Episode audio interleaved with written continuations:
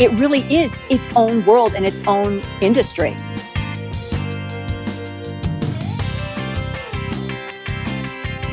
There's a saying if you want to play in the big leagues, you got to work like you're in the big leagues.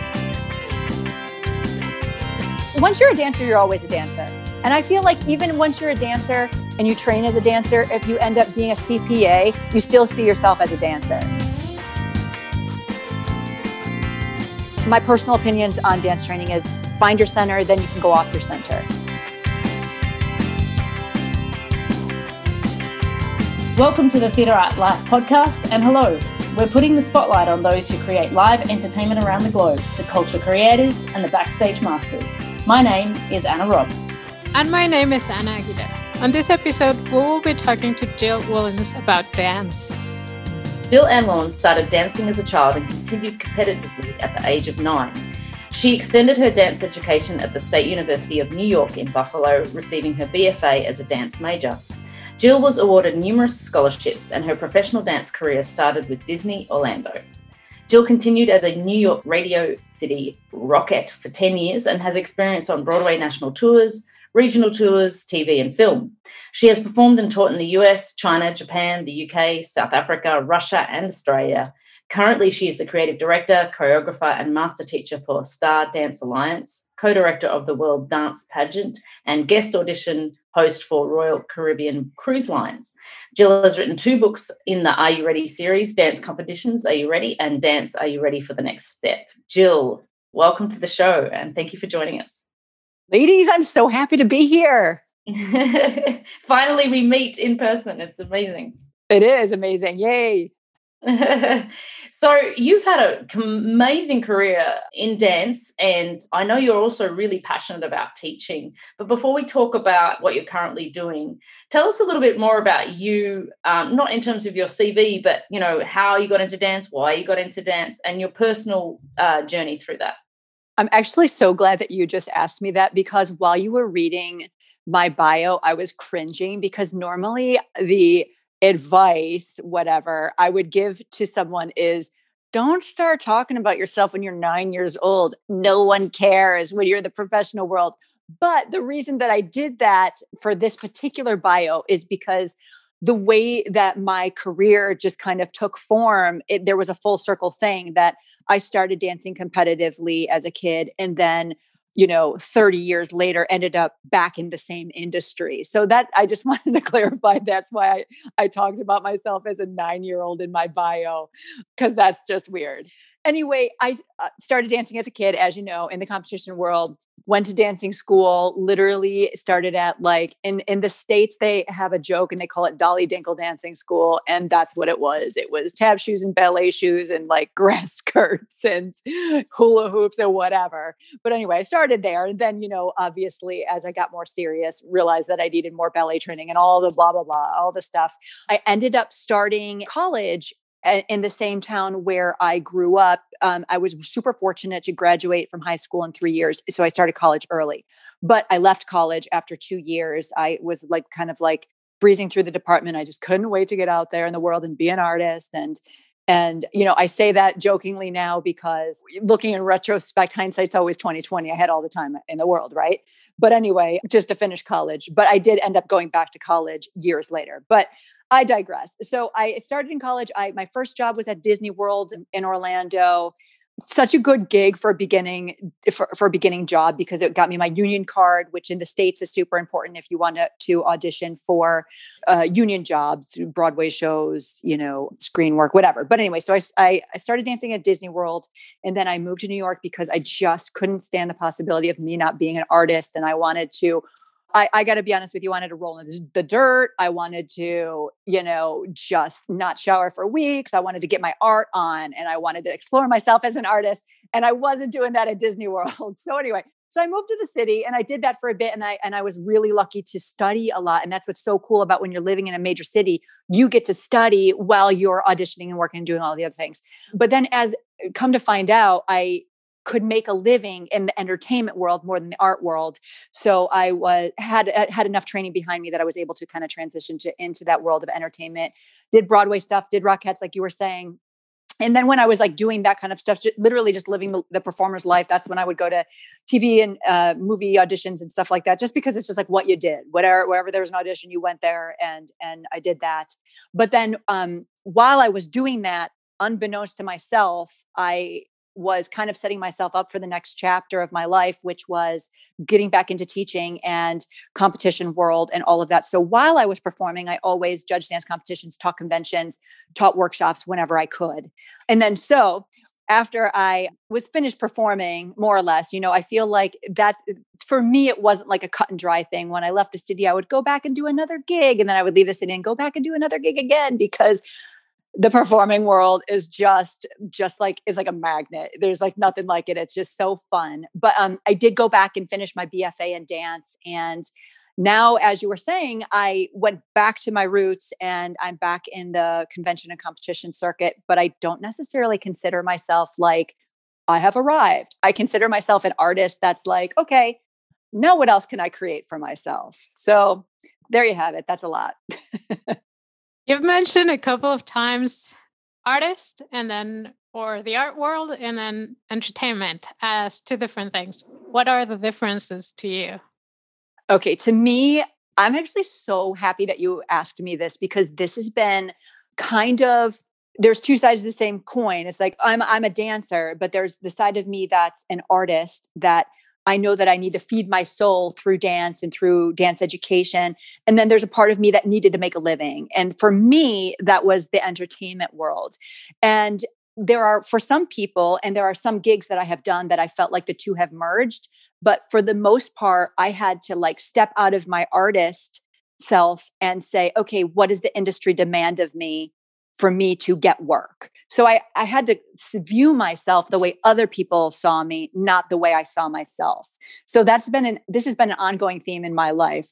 Arts versus entertainment. Arts, my heart, my soul, my passion. I, I still love dance. I still continue my education. I will always do that. And then the entertainment world, which was definitely so fun and I'm so fortunate to be a part of, but it's an industry. And it, to me, it's like there are specific industry demands and they don't care about how you feel and they don't care about what you think. You got to fulfill whatever it is that they're asking.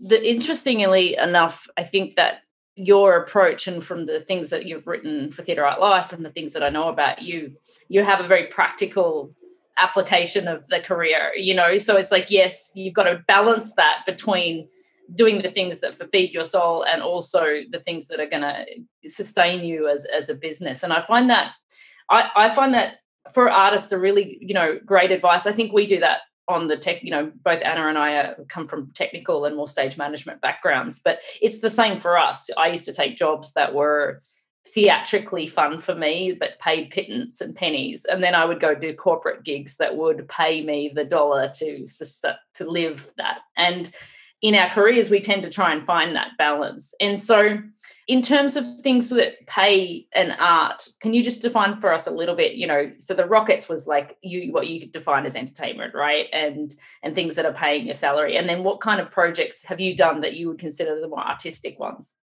Definitely concert dance that i did in new york. So i'm from the states and primarily my career has been in the states. Now i've been super fortunate to go and do jobs internationally. But when I speak of the industry, I'm speaking mostly of the States. The jobs that are that I consider industry jobs that I can make a living doing provided me money to pay my rent, health insurance, which is a really big deal in the States.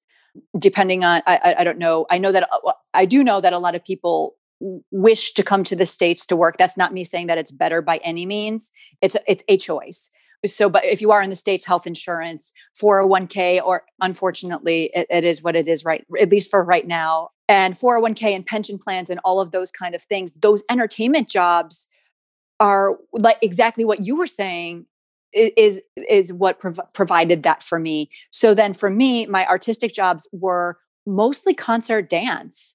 I would be doing concert dance and this is where i learned it was a huge lesson for me because i was doing dance concerts downtown New York City that I was working with the artists that I respected the most. And I really felt like artistically i was like on my game but i realized that everybody in the audience was like a friend of someone in the audience or maybe they bought a not very expensive ticket maybe or maybe it, they maybe they were a patron but they weren't people who were paying money to be entertained or escape from you know whatever their their woes of life are so for me it was a form of concert dance but that's where i learned my version of that was that the people weren't paying money to come and see me do that whether it had, it had to do with me or, or not it doesn't matter but what what i that's where i learned just basically for me that concert dance wasn't going to pay my bills now now that's not for everybody that's my path but i also saw myself differently i'm five nine I'm busty, I'm blonde. I didn't see myself like that. I saw myself as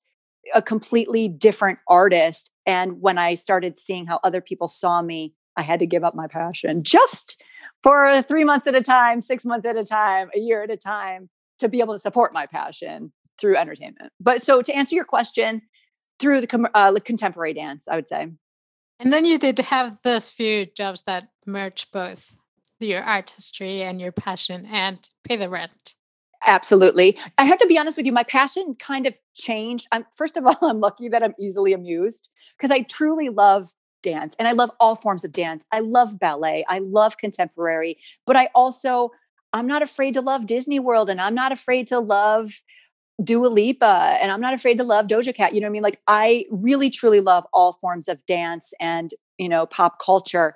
But those jobs for me that merged the two I learned came through process. So I am a dancer. There are a lot of dancers are product oriented, just bam bam, get my leg there, do do the choreography, but not necessarily I don't really care about the classes or or working up to it or the collaboration that actually makes the pr- final performance what it is. I love process. So it kind of morphed from my dance my love for contemporary dance. I I learned that I love the artistic process then that artistic process that I loved translated into the musical theater and into the world of entertainment because it was working with composer, working with a choreographer, working with, in many cases, a vocal arrangement, working with, as, you, you guys have a great tech, technical backgrounds, working with um, lighting design, all of those pieces working together and doing any kind of job, whether it's in the world of arts or entertainment, engaging in that process and the collaboration of working with different artists together, that kind of turned into my artistic fix. So it started in the contemporary dance world. And then when I, I was able to do a couple cool gigs that were like, oh, yeah, I really feel like this is an artistic industrial that I'm doing, which is also, you know, promoting a product, whatever. But that for me, it would be a merge. But then I learned that my passion was actually process. I like that process as well. then there's dance competitions. And what, what is the world of dance competitions, Jill? Tell us about that. Okay, I feel like I am a I would like to think I'm a good person to be able to talk about this because number one, I very much know about it. My husband and I, we produce dance competitions. He's been doing this for 30 years, and I've been working for him since 2000 and it's 2020 so that's a lot of years of being in it and i've been a contestant so i feel like i've been on all sides of it and i also think that i have a sense of humor about it so this world i really think for this time point in time snapshot of 2021 I really think that it's very American. I know that there are lots of dance competitions in lots of other countries, but I think it is like so I don't want to say out of control. It is out of control, but it's also like perfect. it's perfectly like in control. The dance competition and convention world has kind of taken on its own entity. When I was younger, a hundred years ago in the 1900s, it was there were like it was a little bit more like oh the dance competitions got you ready and then you could audition and do this or whatever. Where the dance competition convention world is an industry in and of itself. I think it has styles that sometimes translate into professional work but not always in terms of, of what is hot and now in the convention world. Competitions you can prepare any kind of style you perform it you're critiqued you're scored and it's kind of like um, getting stage time. It's getting basically putting in your hours. If, if you've ever read the Malcolm Gladwell book, Outliers, it talks about logging your 10,000 hours to becoming a master of, some, of something, of a trade or anything. Yes, I've read that book. It's, it's a good one. Yeah, it's interesting. Yeah, yeah, yeah. So it's your logging hours trying to, you know, perfect your art. But the dance competition convention world, the reason that I say it's its own industry is because the clients, if you will, of that industry are small business owners and they're small dance studio owners. Now, in the States, you don't need to have a degree to open up a small business dance studio. You don't you don't need anything. You could have you could have no dance training at all and open up a dance studio. So already it's like a free for all mentality. so you've got dance studios of varying mission statements, let's say that. Sometimes it's just like, hey, we want to have fun and sometimes it's like I want to train you to have get the best best whatever that means to this teacher jobs in the in, in the industry and whatever um, so you've got all of these varying dance studios and then they all come together and what's funny about this industry ladies is that what sells in the competition convention world has to sell to the patrons of these small dance studios. So you have a small a small business which would be a dance studio their clients are the kids and the parents. So those studio owners have to make those kids and parents happy. And the dance competition and convention industry, that's us, has to provide a product that makes those studios happy, which in turn makes the parents and the children happy. So I think that as you can see, it can get real funny. It can get real like it's almost product by demand, if you will. However, you do have your people that maintain the integrity of dance training and also maintain the integrity of, of what we love, which is process. But also, I have learned to appreciate the product oriented kids, dance teachers. Let's get this routine out there. Let's make it amazing. Let's do a dance convention all day. We're not doing warm ups, we're not doing progressions, we're just doing combinations in the classes. It's not necessarily process, it's learning styles oh, I'm getting winded even talking about this. But anyway, I've learned to appreciate how product oriented it is. But as you can tell, I'm babbling, babbling, babbling because it really is its own entity that can survive without recording artists, hiring dancers, that can, without Broadway, without cruise ships, without the modern and contemporary dance world. It really is its own world and its own industry no, I really appreciate the uh, explanation because, you know, for somebody who doesn't sit, you know, globally, for us that don't sit into it, the fact that you've kind of labeled it as an American product. And I think we got an insight into that when you watch things like Dance Moms and that's that's that reality show, right? And it's like, wow, is it really that intense? You know? oh, totally. I, I've actually judged on Dance Moms a number of times, and yeah, it is. I can't, or I should say, it, it can be. It, the, the thing about it, and, and actually, one of I, I wrote um, two books that that you mentioned in my bio, and one of which is just for competition kids, and and it talks about the healthy side versus the unhealthy side of competition. But I have to go back and say, apologize if I if I just describe it as American. I just see have learned that the more that I travel the more that I realized that the American way, you know, capitalism, ego, feed the ego, power. I, I, I, I that's, I think that because those words coincide with the American way, and like I said, America was built on built on capitalism, and then along with all of these things, you know, and and even like um, America being a very young country, by uh, by comparison to most other countries in the world you know were big and powerful and flashy and all of those things. So with that comes the ego and the power which totally in my mind makes sense why all of these these kids in the dance competitions are ready to be the best. They want to win. We have the power. So when i say it's american i definitely don't say it with any kind of ego. I actually kind of say it Eh, Eh, eh, humbly in a way of like i recognize that this can be crazy. And so can americans and i can say that because i'm american No, and it, it's good to have that reflection, you know, after you've been around the world to see the differences. And a lot of the time on our podcast, we talk about the cultural viewpoints of people and, you know, their their observations, especially with people who have traveled the globe. My experience with dance is, you know, I used to do the lighting for the what we call ballet season in Australia in one of the theatres, and all of the dance groups in this northern Sydney region would come together to do their dance show. But it wasn't a competition; it was just everybody having fun. Yeah, a completely different expression than what you're describing to us. So that's really interesting for me. So tell me, in terms of those dance competition people, is their idea or their trajectory that they end up and go to the entertainment industry or into arts, or is it you say is it such a separate entity that that's not necessarily what they what their pathway they desire their pathway to be? That's actually a fantastic question, and actually gives me the opportunity now to praise the dance competition and convention industry because these kids I say kids because the older I get, that you know, an 18 year old and a 20 year old is a kid to me now. But these kids are so talented and they have learned to be fearless. They have learned teamwork. They have learned that if I don't work hard, I will not get better. So I believe that these kids that are come through the convention and, and the competition world, they have number one memories to last a lifetime. I, I I can't tell you. I, am sure you have friends that are dance. I know you have tons of friends that are dancers and have you know your own memories of of being you know in the theater yourselves.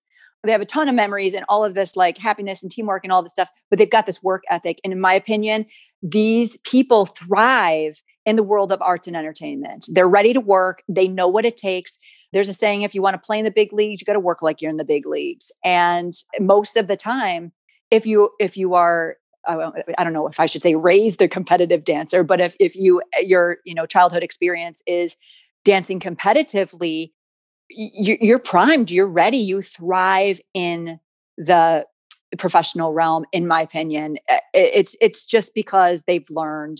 They're it's almost like they're groomed for the professional world. Now, back to the dance moms things now you, we've seen kids burn out too. So that's the you know in my in my book dance competitions are you are you ready? Is that the, i had to think of wait is that the name of it? Yes that's the name of it. In the book it talks about you know finding that balance and largely to be honest with you it has to do with the leadership and the guidance. It has to do with us the convention teachers the people who run the competitions the adjudicators the parents the teachers. So they dictate the experience.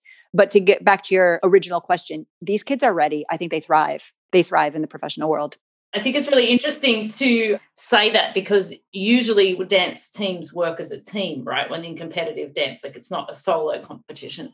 So you're you're saying they know how to work as a team and they're competitive, which is very different to my experience working with ex gymnasts who end up in circus because their competitiveness is an individual one. And so that dynamic when they get to the circus is not necessarily a positive experience because they're still competitive with their castmates because of their gymnastic background, right? So it's interesting with the dance thing is because you've got groups, you still got to work as a team. Whereas gymnasts are generally, even though they work in teams, I guess, but they're generally a solo thing. I find in my experience, and I worked 10 years in circus, is that gymnasts who came straight from Olympic sort of sports and stuff into the circus realm were very competitive and took a long time to adjust to the ensemble nature of a circus environment. Well, you know, I will have to say dance competitions. If you if you are a serious dancer in dance competitions, now there are various levels of dance competitions. In our dance competitions at the Star Dance Alliance, we have a beginner, an intermediate, and an advanced level, just so everyone is comfortable competing. But generally speaking, like for example, the in in my bio, you were I was listening because I was like, oh, what have I done? Because you know, you when you you know you just live your life, you forget what you've done because we're creative people. We're on to the next project. Who cares what we did ten years ago? One of the events that I co-direct is called the World Dance Pageant that's all solos. And in this particular, it's a pageant, but it's you know, it, it's not like it's it's not for the weak. it's it's a pageant that that these kids take classes, they work together, they learn an opening number. Actually, from and we're so lucky we've got uh, Diego from Royal Caribbean that comes in and sets the, sets our opening numbers. So to get back to what you were saying, in the dance competitions, if you're at a high level, you compete as a soloist and as a group artist. So that probably helps that. By the way, I love the circus. You're never going to find someone who loves a circus like I do. So I'm so excited that you worked with these gymnasts that go into the circus. But it is interesting that a gymnast in particular, I mean, oh my gosh, just the tunnel vision of what they have to do. And, you know, oh, I can't even imagine doing anything after, you know, only perfecting you and yourself. So I imagine that that would be a difficult translation to make. I'm very curious to hear how is your transition from competition to the school realm and then the professional world, and then back to competitions because you You said those kids are ready, but were you ready? How did that help you? Oh my gosh. Well, it helped me so much because I have been in their shoes. And also, I once again would like to think that I have a sense of humor about things because when I'm quote unquote preaching to kids or giving seminars or whatever, I never would have listened to me back in the day. When I was 18, 20 years old, I was listening to nobody, absolutely nobody. And that's why I feel like I'm a good person to talk to aspiring artists because I was, I had no interest in what anyone had to say because I knew that I wanted to move to a big city. I knew that I wanted to get work. I knew, I thought I knew things, but I did, really didn't know anything. But my transition from the professional world back into the world of competition and convention was honestly easy because I did it as a kid. So I, I, did it as a kid.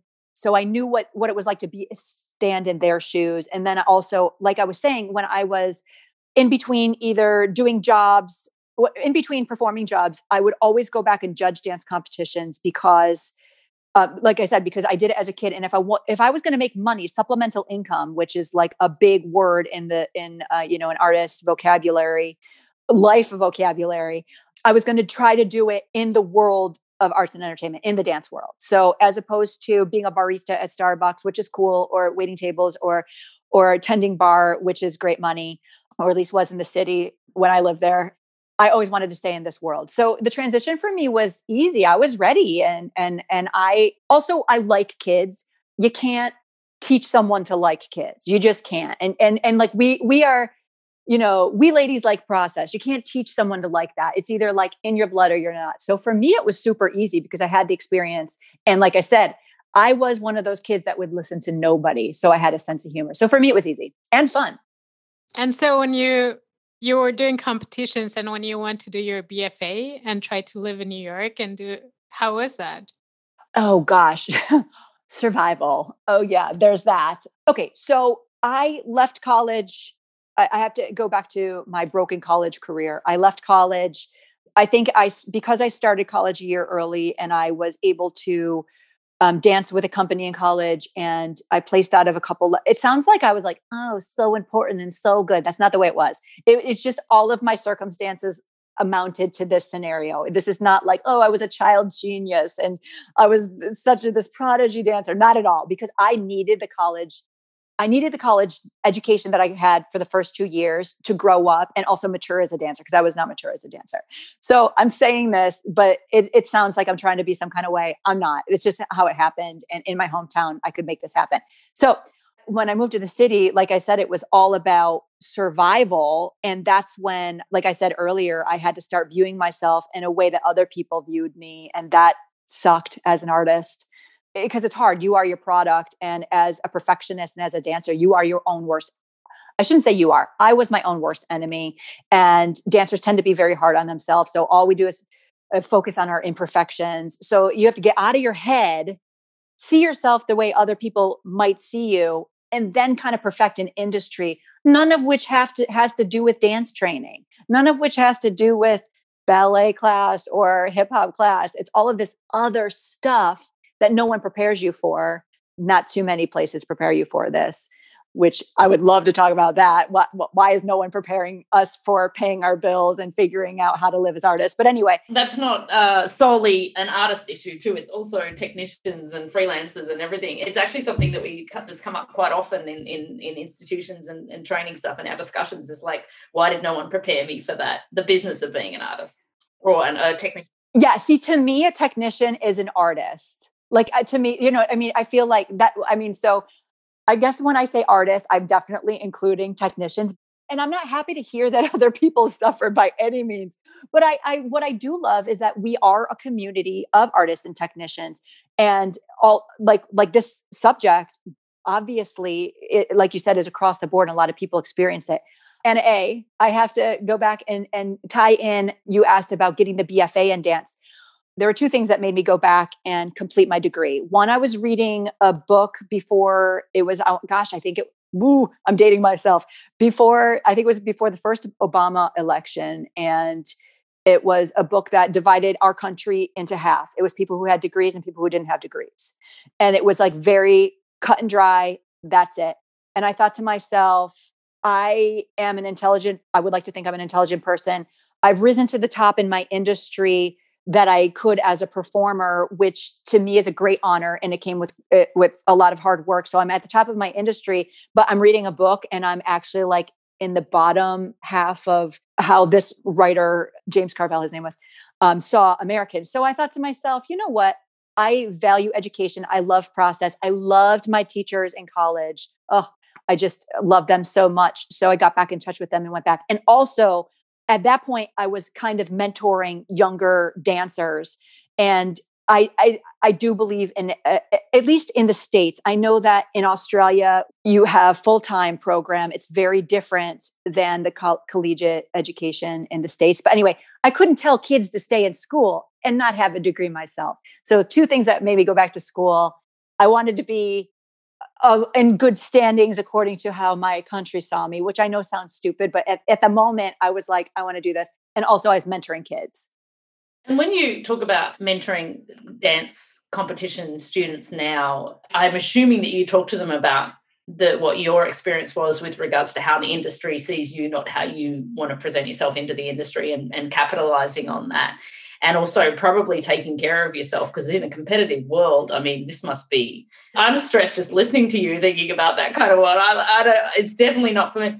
But how is that when you when you talk to them is that received well? Do you feel that it resonates with them? Do they hear you? How does that go when you're te- telling them about that real life experience? I think it goes every possible way. I i, I experience when i say kids i'm going to say I'm, I'm referring to aspiring professionals i see kids that really get it i see kids that are like not even paying attention i see kids that never thought about it Eh, really to that extent because we're so focused on just getting good at dance. I see full spectrum. But again, I was that person that would pretend I'm listening and be like, okay, yes, I'm a good student, but like I was going to do what I was going to do. Now, good thing I was super self disciplined, super motivated. I just I wasn't very worldly. I wasn't very world smart. I wasn't, you know, people smart or whatever. Um, so it's received all ways. I think that some people get it, some people don't. And I also think that people hear me and then five years later they get it. And I have a lot of people get back in touch with me later and they say, okay, let's talk about union versus non-union. Should I work union? Should I work non-union? Should I, what could jobs, how do I turn down a job? Um, I don't want to burn a bridge. How do I handle situations? So sometimes people hear it and then five years down the road, they reach out to me on Insta or wherever. So some good, some bad, some later. Just going back a little bit of you've spoken of dance in so many varied ways and what really like what can be dance and how we approach it and how much we can take out of it. I, I think it's very exciting. Anna was saying that um, people sit in, in different ways from different countries, and uh, the transition from dance to aerial work once you're a dancer, you're always a dancer. And I feel like even once you're a dancer and you train as a dancer, if you end up being a CPA, you still see yourself as a dancer because it's a discipline, it's a training, it's something that's ingrained in you that eh, you're, in my opinion, a dancer's approach is always going to be one of discipline, focus, integrity.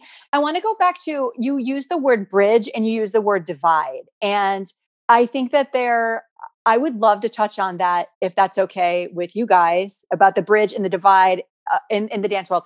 Um, I would just, uh, gosh, a month ago, I was judging International Dance Organization, and um, it was, uh, gosh, it was all groups, and they were from mostly European countries, maybe some also from Canada and the United States. But going back to you were saying the sensibilities and everyone's approach is different depending on your culture and your sensibility and sometimes even like just your sense of humor or your sense of aesthetic is so different from culture to culture which is so cool and that's a cool bridge especially when you have these organizations that can bring different cultures and sensibilities together. And I know that uh, Theater Art Life, you guys did an interview with Krista Monson, and I feel like she's so great with this, just bridging all, you know, all of the art the the sensibilities of the art world together, which is such a cool thing. But now I digress. But going back to um, the divide, and I may be taking a different approach on this word. I would love in America, at least this is just America. to see more of a diverse world of entertainment. I feel like you've got your recording artist, and depending on let's let's say the mission statement of the recording artist, like obviously Cardi B isn't going to hire you know the new york city ballet to you know to do something for or maybe she will i don't know because lizzo did have some girls on point around her in, in one of our award show but anyway so you've got the you, you have all of these worlds and i feel like in my opinion i would love to see them more integrated and in order to see them more integrated I do think that in America, I would love to see more funding for the arts in underprivileged communities or in in uh, school systems that are less affluent. So that's just my take on it. The more diverse, the better. And I think that in terms of actual production, that kind of diversity and merging different cultures and, and cultures in subcultures, also subcultures within, you know, let's say the American culture, it, it, it lies in the hands of the choreographers and the directors and the people who are conceiving these shows. And then we've got to get the education to those less privileged school districts out there. So that's my take on on on divide. I just would like to see more of a diverse dance world here. But that's my take in, on america here that's industry wide, uh, entertainment industry wide, not just dance. You know, in all facets. Well, yeah, for sure. I mean, since Black Lives Matter and all of the things, I think, and we've been recently doing a lot of stuff on accessibility and disability, and uh, it just shows how much fa- how far we have to go also America from an American sense, but also globally in terms of having the entertainment industry reflect real life, really, you know, and the diversity that you see on the streets. It would be nice to see that on stage as well, uh, in my personal opinion. I have another question, which is kind of an offshoot: discipline and preparedness, and and you know, uh, competition and things. For you, how important is a ballet for dancers in training? How important is a ballet foundation to a dancer's training to you? I'm an, a ballet advocate across the board for everybody in life. But I do have to, I want to go back to something you said earlier, and then I want to tie it into the ballet. You said earlier that my writing, and also in, in particular, my theater art life writing, is a very practical approach. And the reason that I think my writing is a practical approach is because I had to learn that. That's what I had to learn. I, I viewed myself as an artist and I, I was very disciplined, but I had to learn the industry and learn the business and learn how to survive. And that practical approach, I preach it because I had to learn it because I didn't know it. so tying this into ballet, of course, my personal opinions on dance training is find your center, then you can go off your center. You know, basically you have to have a structure and then it's then you can go off your structure. In my opinion, working with children for a lot of years, it's easier to, to have a structure before you don't have structure than it is to have a, a child who is all over the place, not structured, then to bring them in. But dance world aside, forget about it. Okay, so let's say that you dance professionally until God willing you're 35. Okay, what are you gonna do for the next 60 years of your life? You know what I mean? Like you have this ballet training. If you get it when you're young and you learn how to work long, strong muscles in a therapeutic way, you have to have a good teacher. You've got to learn how to how to dance in a therapeutic way so that like i said you're you're you're building your muscles in a very specific long strong way it stays with you for your entire life and as a 45 year old or 50 year old most likely you're not going to be going to ballet 5 days a week in, you know in your pink tights and whatever you just life isn't worked out that way so if you can get that ballet structure in when you're young I just feel for the rest of your life, you'll know how to work your body and you know how to care for your body. So it's almost like self care. Um, but for dance, for better for worse i'm just a little old school you know have your basics have a foundation have a platform to jump off of. It's going to pay dividends in the future but you can't tell a kid that or you can't tell an aspiring professional that you know you got to live life a little bit long. Hopefully that they, they've got some good teachers to um you know sound like me like an an old biddy that i am saying you gotta take your ballet class but you do. You you just do I, I ask you that question because it's interesting for me. I know nothing about dance technique or anything like that. But again, mm-hmm. having watched a lot of dancers over my time with the circus, I can now tell somebody who's had a, ba- a ballet background over somebody who has not. And I think it's just if I notice it, then you surely notice it. And, it, and is and is that the reason why people should do ballet? Because I feel like I feel, and again, it might be just my opinion, and I'm completely ignorant to this people that have that ballet background and that foundation it's, it's a great launching point for all of the other styles and it has that discipline and that line the line for me it's about the line and the the way they hold their body from ballet feeds out to every other style of dance. Is that am i right or am i wrong? I think you can say it. Sometimes even in the way they walk and they move. Yeah grace and poise. Absolutely. Oh my gosh absolutely. But i also oh, a 100% it, it is like of course, I, I have a dance background, so uh, it's very clear if you have ballet training or not. But let's be honest, people, it's a competitive dog eat dog world. There ain't nobody booking the jobs that don't have the ballet training. The end. There's too many people, there are too many dancers. You just can't. I think we'd be hard pressed to find someone who disagrees with that, only because it's such a competitive world. And you know, the eh, the kids and, and, and the artists are better and better and better and better with each passing year so they they just all have that training. So i almost think it's like it not an option not to. But back to your point absolutely line grace the way you carry yourself poise and and, and i say integrity because to get those things it doesn't come overnight. It's not a natural thing. It's not natural to do ballet people. It's just not. It's not easy. It's not fun.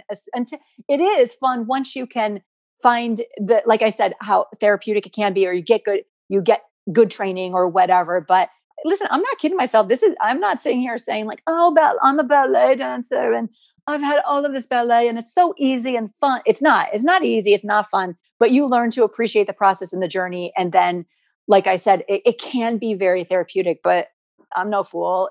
It, it sucks it's hard people but you got to do it. It's a it's a too competitive of an industry I think that's also, you know, I think in any job, there's aspects of it that you don't enjoy. I mean, I don't enjoy budgets at any point, and yet I have to do them, you know. So, and there's parts of other stage management that I really love, but you know, I think for for dancers, ballet's the one that like it's that pillar of must do. Don't need to enjoy it, but I must do it, you know.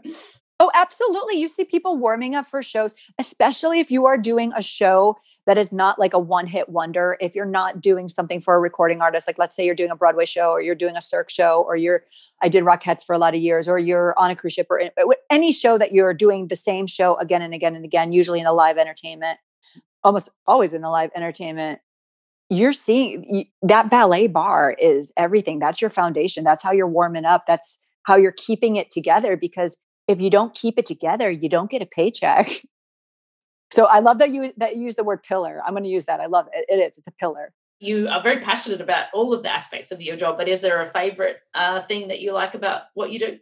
Uh, what I love about what I do is at this stage of my career that it's not repeating the same show every night eight times a week that it's it i love that i get to travel i love that i get to meet new people i love that i get to work with kids that as i was saying earlier they go out in the world and then, then what i also love is that once they're 18 years old, I mean, I don't treat them as if I'm up here and they're down there. I very much treat these kids as, hey man, you're the future.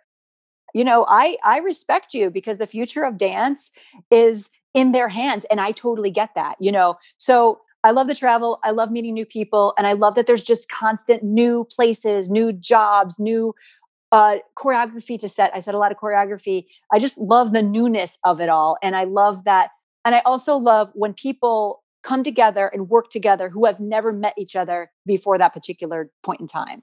I think that that's something really special that that dancers leave their nest egg or whatever and then come and work with me.